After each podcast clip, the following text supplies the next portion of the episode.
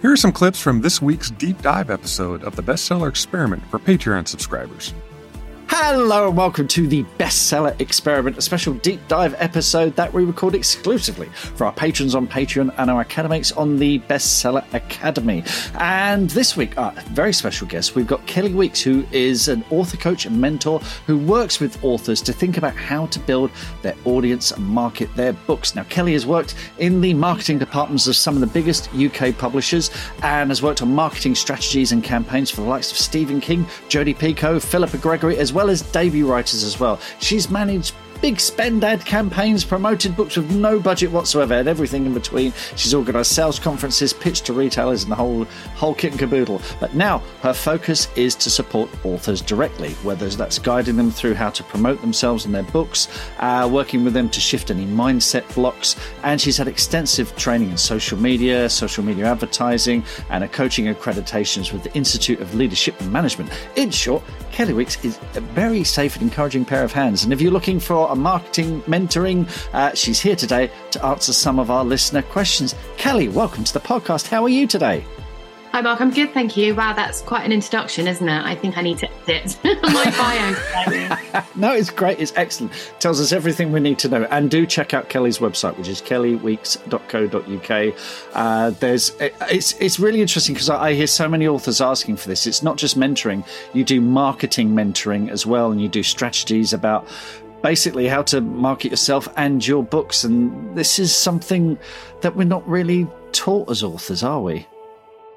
No, I think that's why that's what brought me to this point, really. Having been in house and seen how under pressure marketing and PR departments are, I know that they simply don't have time. I'm sure they would love to do hands on support with every author that they work with, but they simply don't have time to do that. And a lot of the time, I think that people are told, or authors are told, go go away and be on social media, or go away and embrace your marketing, but not really given any specific direction on what that actually means. And it can be really overwhelming. Like you take one little step into Instagram or Twitter, and it can it can be too much. So knowing how to get started is quite hard. So that's where I come in. Really, I kind of work with authors and basically hold their hand through the process of putting those fundamentals in place and knowing how the different channels and the different marketing approaches work. And what is it that authors should focus on when they go onto social media? Because I think there's a misconception that, okay, I'm going into social media as an author. My first tweet is buy my book. Is that that clearly isn't probably the right thing to do, is it? Absolutely. And I think actually that thinking that is what puts most authors off. Certainly the authors that right. I talked to initially almost every author says, Oh, I don't want to be too salesy. I don't want to be too spammy. I don't want to talk about myself too much. So I think a big part of the piece is reframing that approach and seeing social media.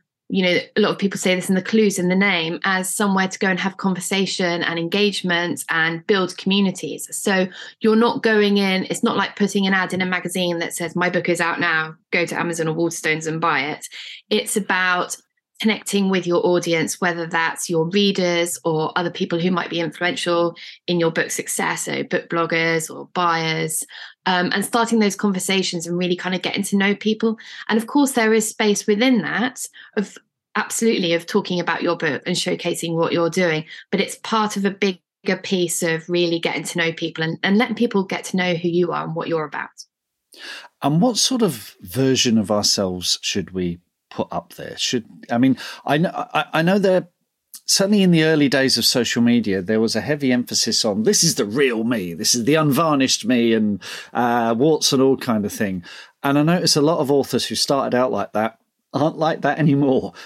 so, is there a? I mean, personally, I, I, try and present a best foot forward version of myself, and I've stopped having arguments with people on social media. But do you have any tips on on what kind of person you should be? Yeah, absolutely. I mean, I think it's a delicate balance, and you'll hear everyone talk about it's all about authenticity and being true to yourself. And I absolutely believe in that. And as writers, I think people want to get to know you, and that kind of personal connection is very appealing. And people feel that they've got to know you, and then they're more likely to kind of want to know more about you and read your book. That said, this is a professional piece. You, like you said, you're putting your best foot forward. You want to portray yourself well. So you need to establish your boundaries on what you're prepared to talk about and what you're not, first of all. So a lot of people come to me and they're not comfortable talking about like their kids, for example, or their partners or life behind the scenes.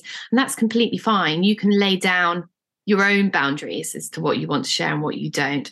But I absolutely agree with you as well that it's probably not sensible to go in it thinking I'm going to go into battle or going to have lots of big debates, um, unless that's the type of book that you're writing. If you want to be known as someone who is um, argumentative for want of a better word or you know having strong opinions yes you probably do need to give your opinions but if you're there to promote a novel or something kind of gentler then i think it's about putting your best foot forward being really positive and going in it with the spirit of helping people get to know you and building relationships Absolutely. It might be my age. I just haven't got the psychic energy to deal with that anymore. Know? so.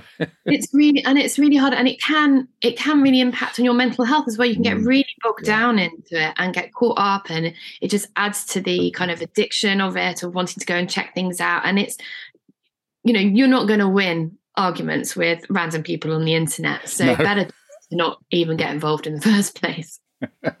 now you mentioned that uh, audiences are readers. We got a couple of listener questions about that, so yeah. let's let's maybe start with those. So we've got Laura Shepherd who says, "How do you understand your audience before you have one? I.e., if you're a debut?" And then kind of similar question from Jeff White: How do you go about figuring out who your audience are?